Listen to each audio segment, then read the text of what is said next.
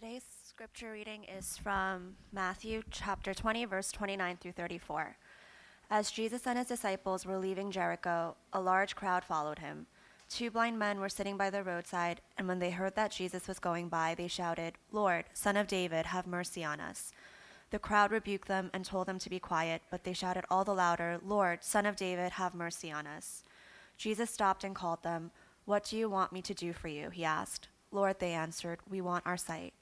Jesus had compassion on them and touched their eyes. Immediately they received their sight and followed him. The grass withers, the flowers fade, but the word of our God endures forever. Hello, my name is Aaron, uh, one of the pastors here at Exilic, and if you're joining us for the first time, welcome. And secondly, uh, we've been doing a teaching series uh, that we've entitled the Go Campaign uh, for the past few weeks. And the reason why we've entitled this series Go Campaign is because whenever you enter into a relationship with God, He sends you back out into the world. And He sends you back out into the world as a new person, renewing the lives of the people that are around you. And so we've been taking a look at three demographics in our series that we've entitled The Least, The Last, and The Lost. And we sub- we've devoted a few sermons to each of these demographics. And today we're finishing up our series on the demographic the last, which we've identified as those that are poor and marginalized uh, in our society. And so we've taken a look in the past at what justice is. Uh, last week, we, we took a look at how we should think about the poor, that before we do anything triumphalistic for the poor and marginalized, we first have to think differently about them. And today, we're not going to talk about how we should think about the poor and marginalized, but we're going to talk about how we should feel with regards and respect to the poor, and the marginalized. Well, if you take a look at the gospel accounts in Matthew, Mark, Luke, and John, each of the gospel writers uh, sort of portray a kaleidoscope of different emotions uh, portrayed by Jesus. And so sometimes Jesus is full of love, uh, he's full of joy. Other times he's filled with righteous anger, sometimes sorrow. Jesus weeps, he grieves, he's distressed. But do you know what emotion is most commonly and frequently portrayed of Jesus in the gospel accounts? The most common emotion that Jesus displays in the gospels is compassion.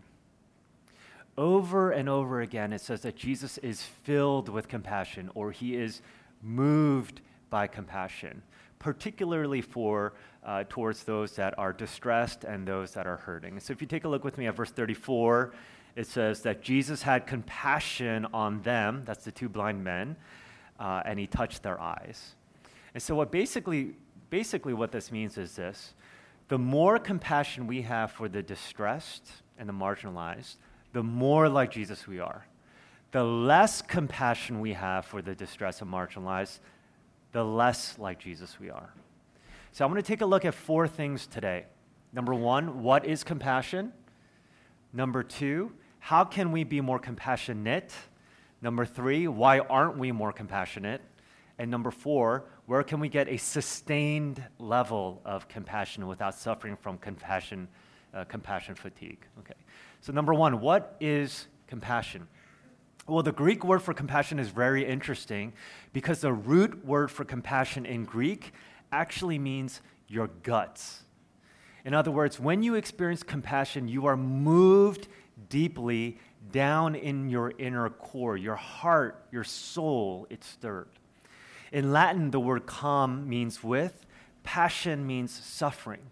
So in Latin, it means to suffer together with someone so that they don't suffer alone. In other words, their heartache is now your heartache, their anguish is your anguish.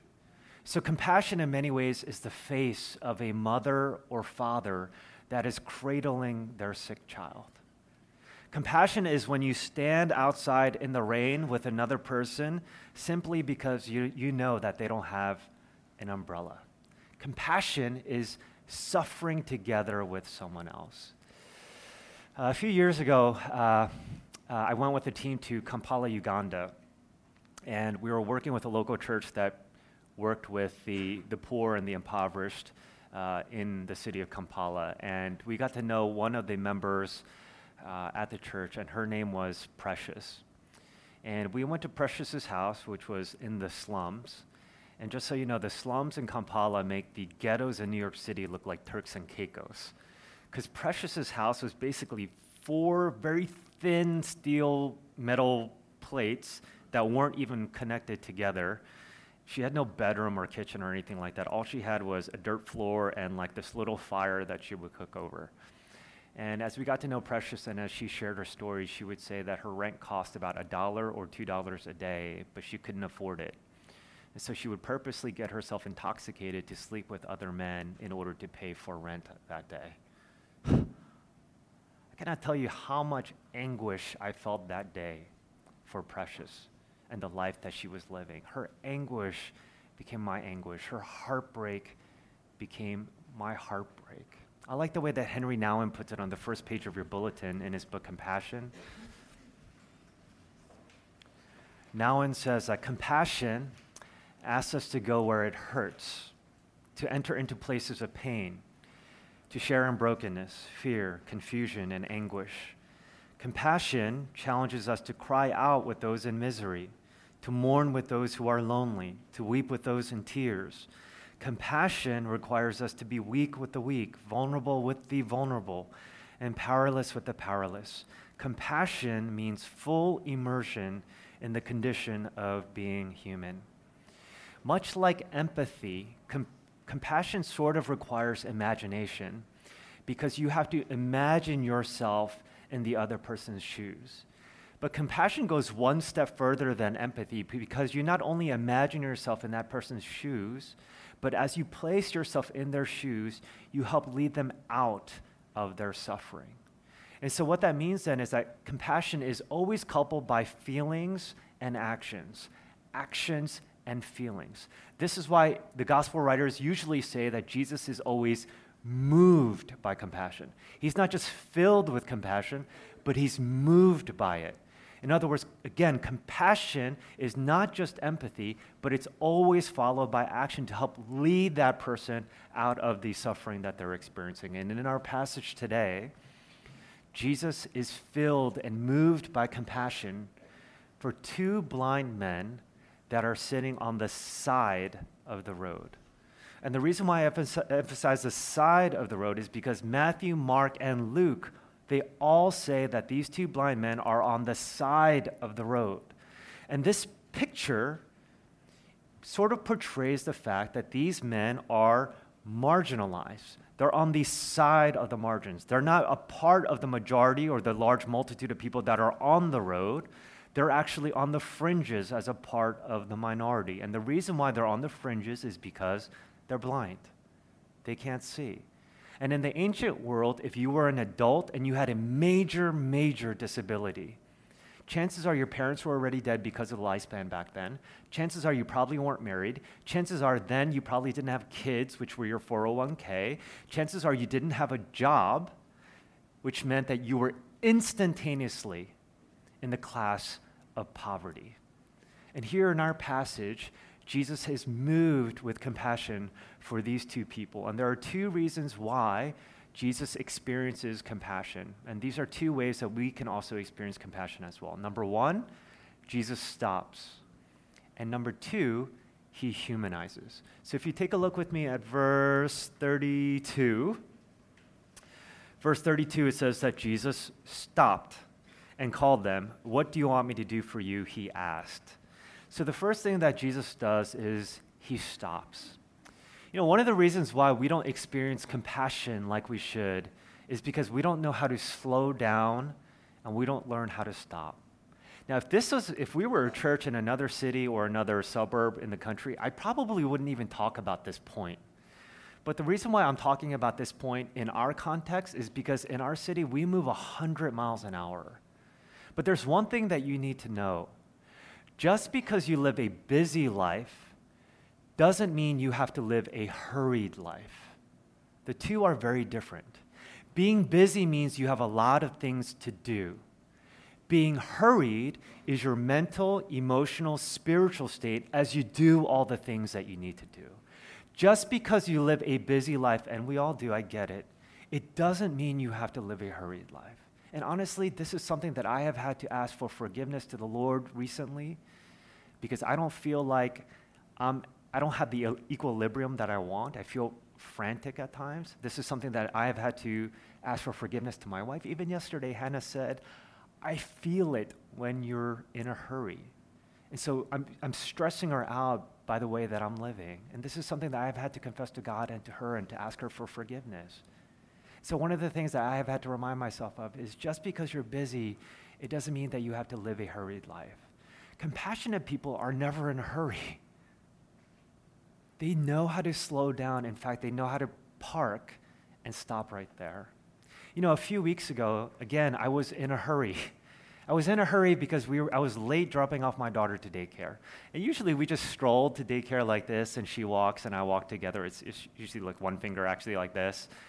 But this particular day we were late. And so what do I do? I, I pick her up and I carry her in my right arm. And she's like three years old, and so she's a little bit bigger right now. And so she was blocking my entire right periphery. And it was as we're about to cross the street, someone yells, Wake up! And I look, and there's someone riding his bike, pumping his brakes, coming right at us. And the reason why he said, Wake up, is because I was sleepwalking. I was moving 100 miles an hour, and yet simultaneously, I was sleepwalking. And the reason why I was sleepwalking is actually because I was moving 100 miles an hour. I wasn't mindful, I wasn't present, I wasn't woke because I was moving so fast. How much of this is such a metaphor for the way that we live our life? Because we move so quickly, we actually end up sleepwalking and we're not as mindful of other people as we should be.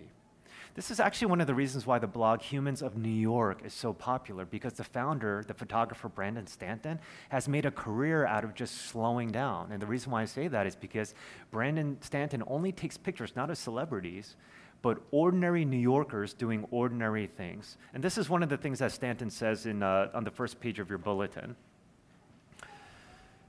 Stanton says, uh, One of my favorite compliments I get is, Oh man, you photograph things that other people walk by every single day and don't notice. But somehow you photograph them and make them beautiful. So much that walks by me inspires me. I'm always very sensitive to whether or not I am getting jaded. So, here are three practical things for us to slow down and pump the brakes. One thing that we can do, very practically speaking, is actually slow down. Why do we walk so fast when we're not late for something?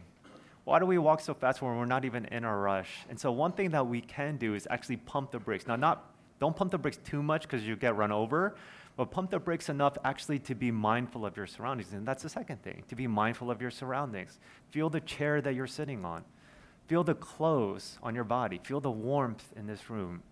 Be more mindful and just be more present and more engaged with your surroundings and all the people around you. But there's a third thing that you can do to actually pump the brakes a little bit more. And it's something that Pastor Edwin does, uh, our, our speaker at our retreat and last two weeks ago. And I know he does this because he made me do this with him. Uh, at 2:01 p.m. every day, at 2:01 p.m. at every midpoint of the day, he has to check in with God to see how he's lived up to this point in the day and how he can improve for the rest of the day. I love that.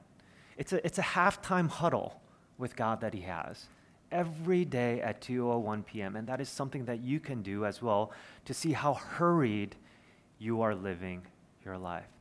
Compassionate people are never hurried people. They know how to slow down, stop, not glance, but look and be mindful of their surroundings. Now, here's the second thing. The second, the second thing that Jesus does is that he asks the man a question and he says, What can I do for you? In other words, he sort of humanizes them. Uh, I don't know if you've ever talked to someone that is begging for something, but typically when you talk to someone that's begging for something, they usually ask you a question.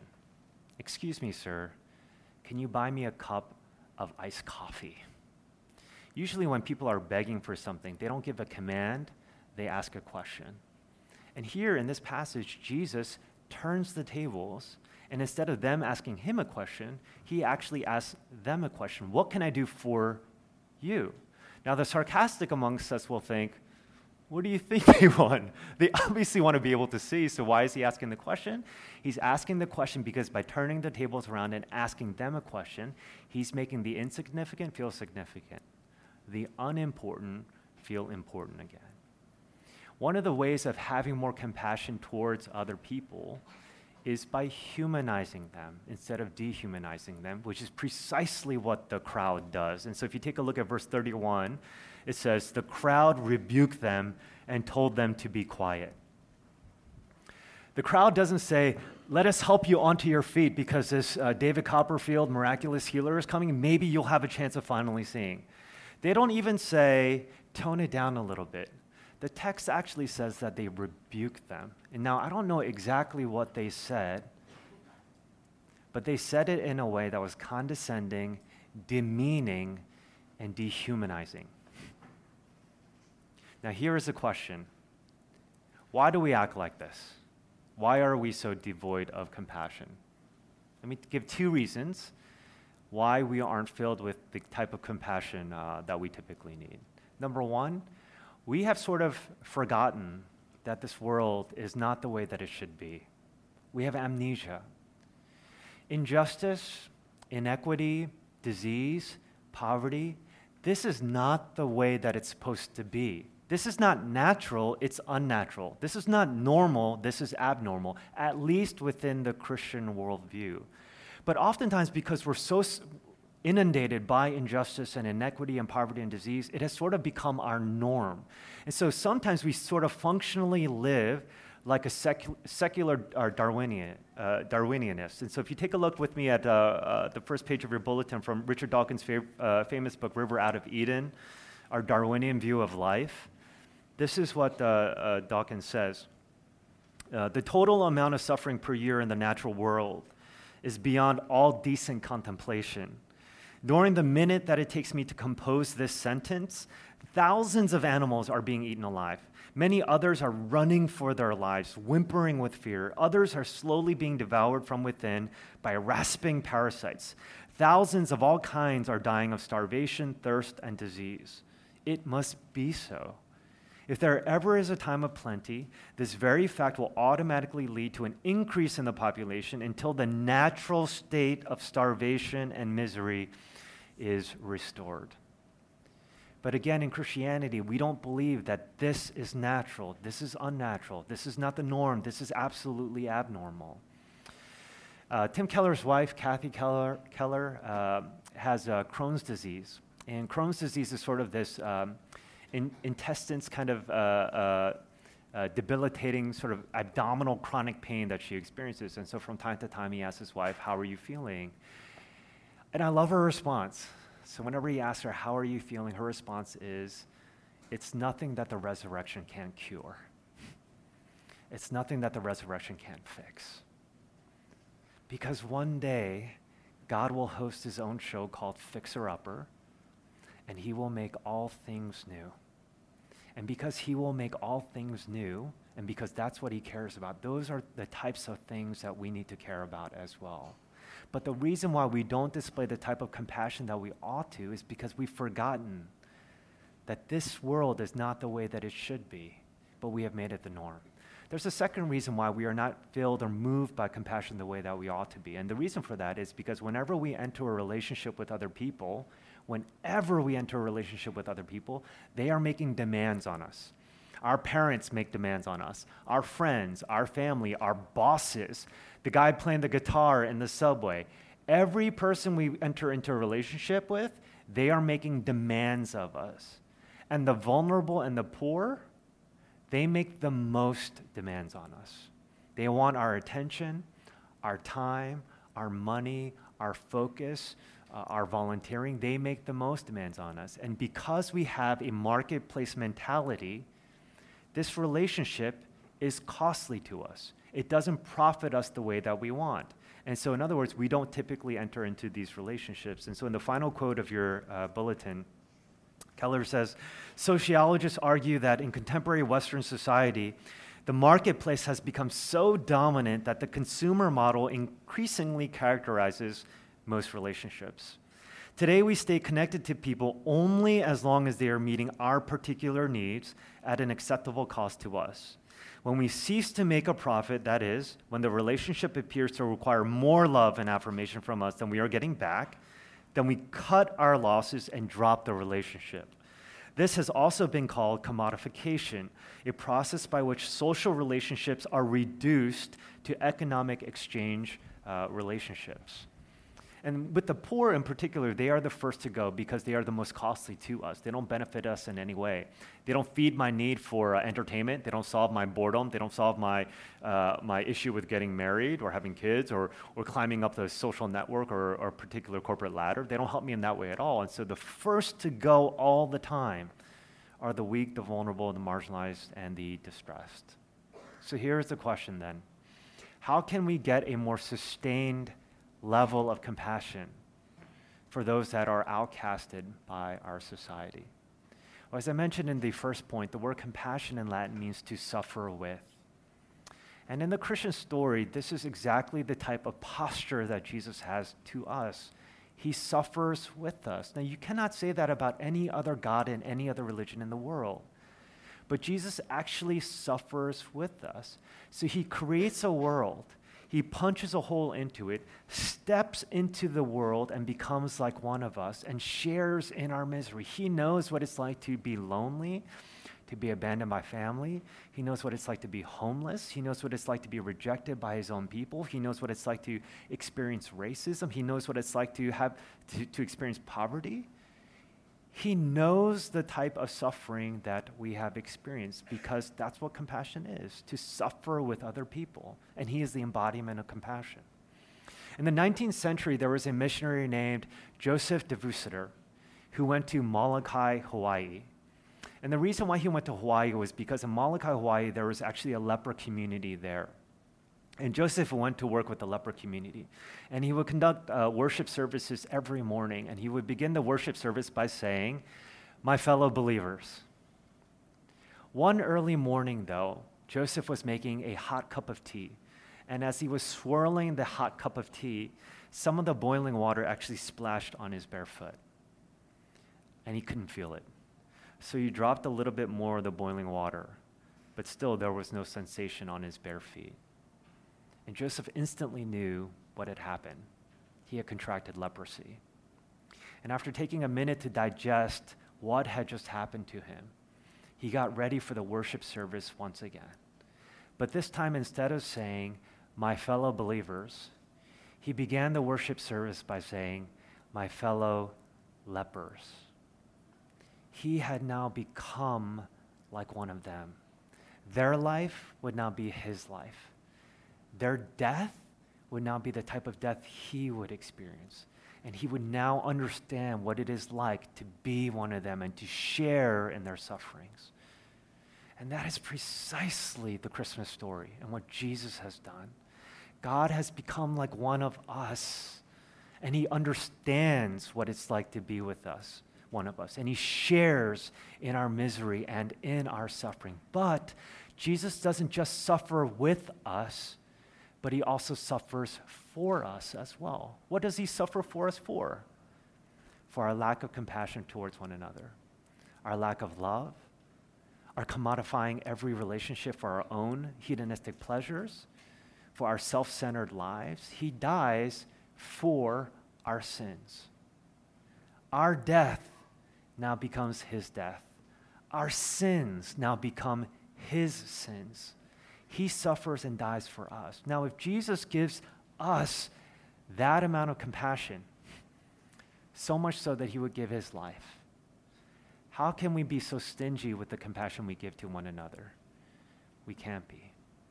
If Jesus was compassionate towards us when we were weak, vulnerable, and dead in our sins, how can we not be compassionate to those in our society that are also weak and vulnerable? We cannot. So, one of the things that we are trying to do as a church is be a launching pad and a springboard for us to be more compassionate and more loving. Today, after our service, we're hosting an event uh, for those that are being trafficked around the world. And if you don't, you don't know what you don't know, And so, this is an opportunity to learn more about what is happening to so many victims that are experiencing injustice all over our city and in our world. In a few weeks, we're holding a bazaar, which is great because we'll be able to help those in need, and it's super fun for all of us. And next week, we're also going to announce a very practical way where we can humanize those that are poor and marginalized in our society. All this to say that we are here to serve you and to help you in the journey of becoming more and more Christ like. Because the more compassionate we are for the distressed, the more like Jesus we are. The less compassionate we are for the distressed, the less like Jesus we are. Let's pray together.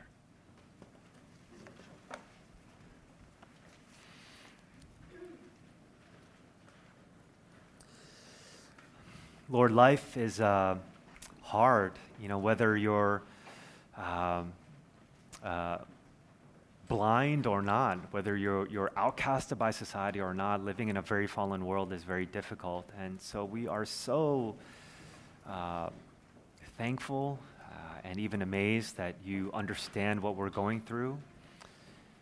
And we're also thankful and amazed that you not only sympathize with us, but you're actually going to do something about it. And so help us to do as much as we can as well uh, to be compassionate to those that are hurting. In Jesus' name I pray. Amen.